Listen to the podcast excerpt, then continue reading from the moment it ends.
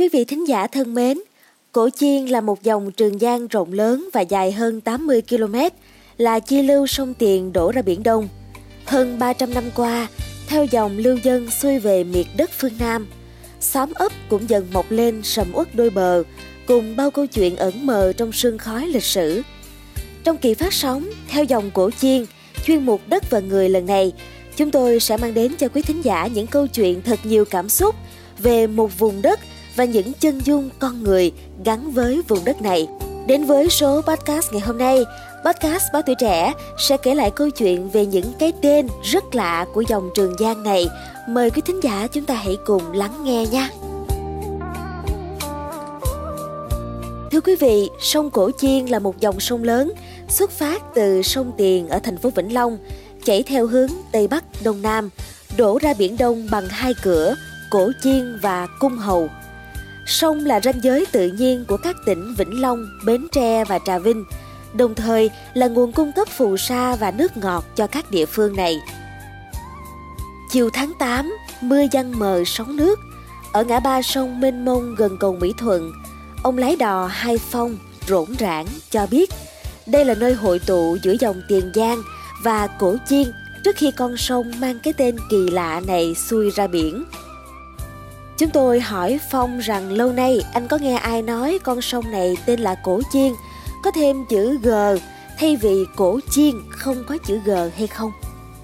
Ông lái đò ngớ người rồi cười. Thú thiệt là tôi cũng không có để ý. Nhỏ giờ cứ nghe các bậc lớn tuổi gọi là sông Cổ Chiên thì gọi theo thôi. Có viết ra đâu mà biết tên sông có chữ G hay không. Còn giọng dân miền Tây rặt như tụi tôi á thì nói miệng chiên nào cũng thành chiên hết.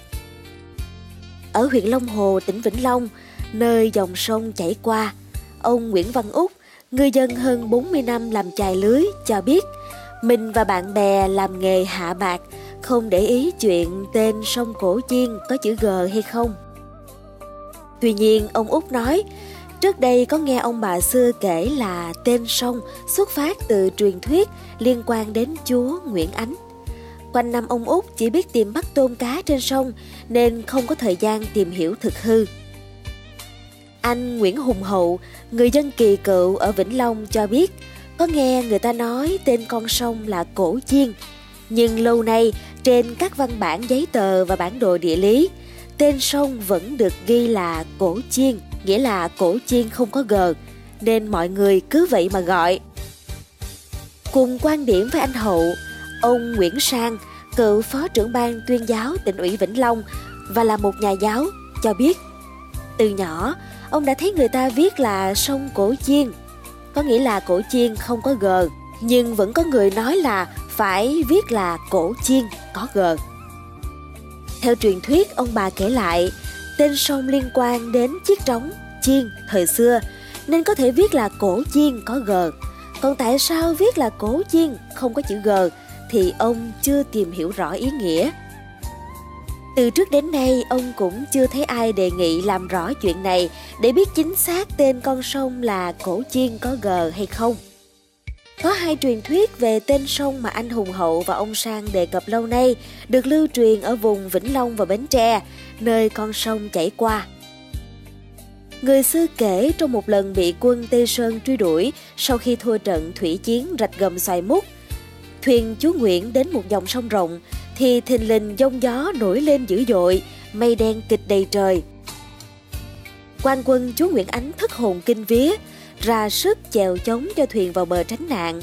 Nhưng chẳng may, dây cột buồm và dây cột bánh lái bị đứt, khiến cho thuyền của chú Nguyễn bị mất phương hướng, xoay vòng vòng giữa sóng nước. Quan quân sợ hãi đã làm rớt những chiếc chiên lệnh, trống lệnh xuống sông. Sau khi chúa Nguyễn Ánh lên ngôi, đã đặt tên cho sông nơi quan quân làm rơi chiên lệnh, trống lệnh xuống nước là sông Cổ Chiên để ghi nhớ sự việc này.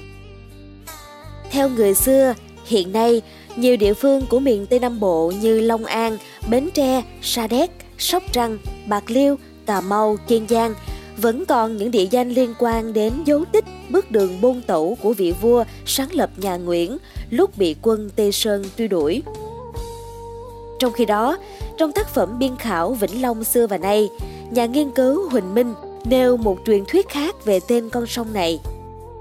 Thuở xưa, cả đêm lẫn ngày, những người hành nghề chài lưới trên sông thường bị những hình bóng mờ mịt hiện lên, hù dọa, phá quấy. Sau một thời gian mọi người thành tâm lập đàn cúng tế, thì ngư dân không còn bị những hồn ma bóng quế quấy phá nữa.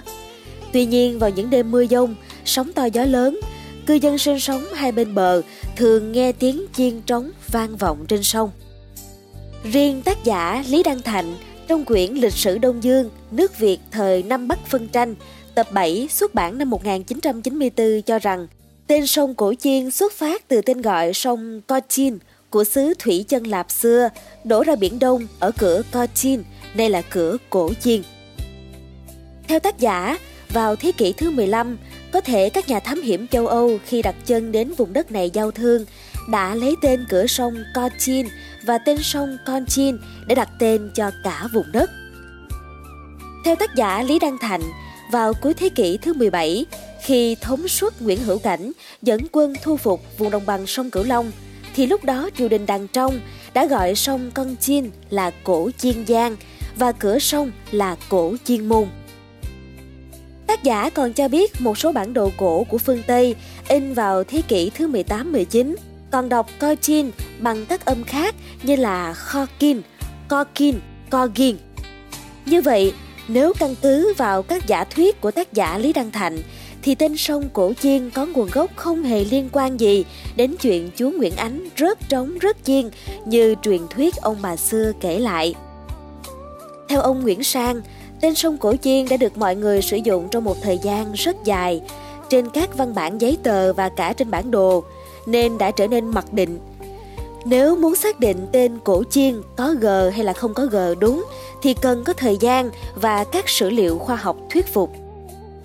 Ông Sang tâm sự rằng việc này cần có thời gian, công sức, nhân lực để thực hiện công tác sưu tầm, khảo cứu lịch sử.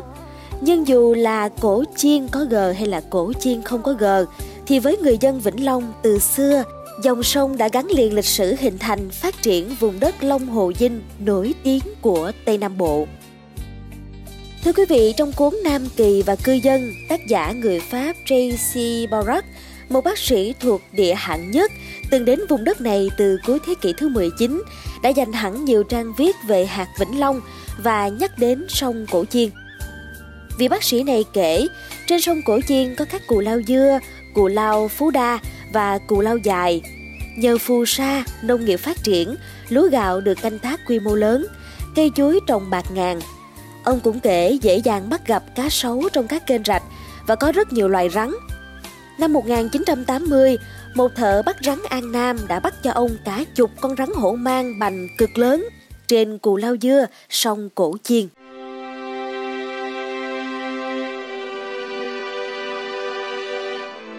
Thưa quý thính giả, mong là với số podcast ngày hôm nay đã mang đến cho quý vị những lý giải thú vị về những tên lạ của dòng sông lớn Cổ Chiên.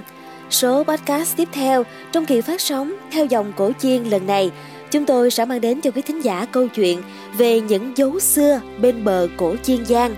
Rất nhiều câu chuyện đầy cảm xúc về một vùng đất và chân dung con người tại nơi đây sẽ được truyền tải qua chuyên mục Đất và Người.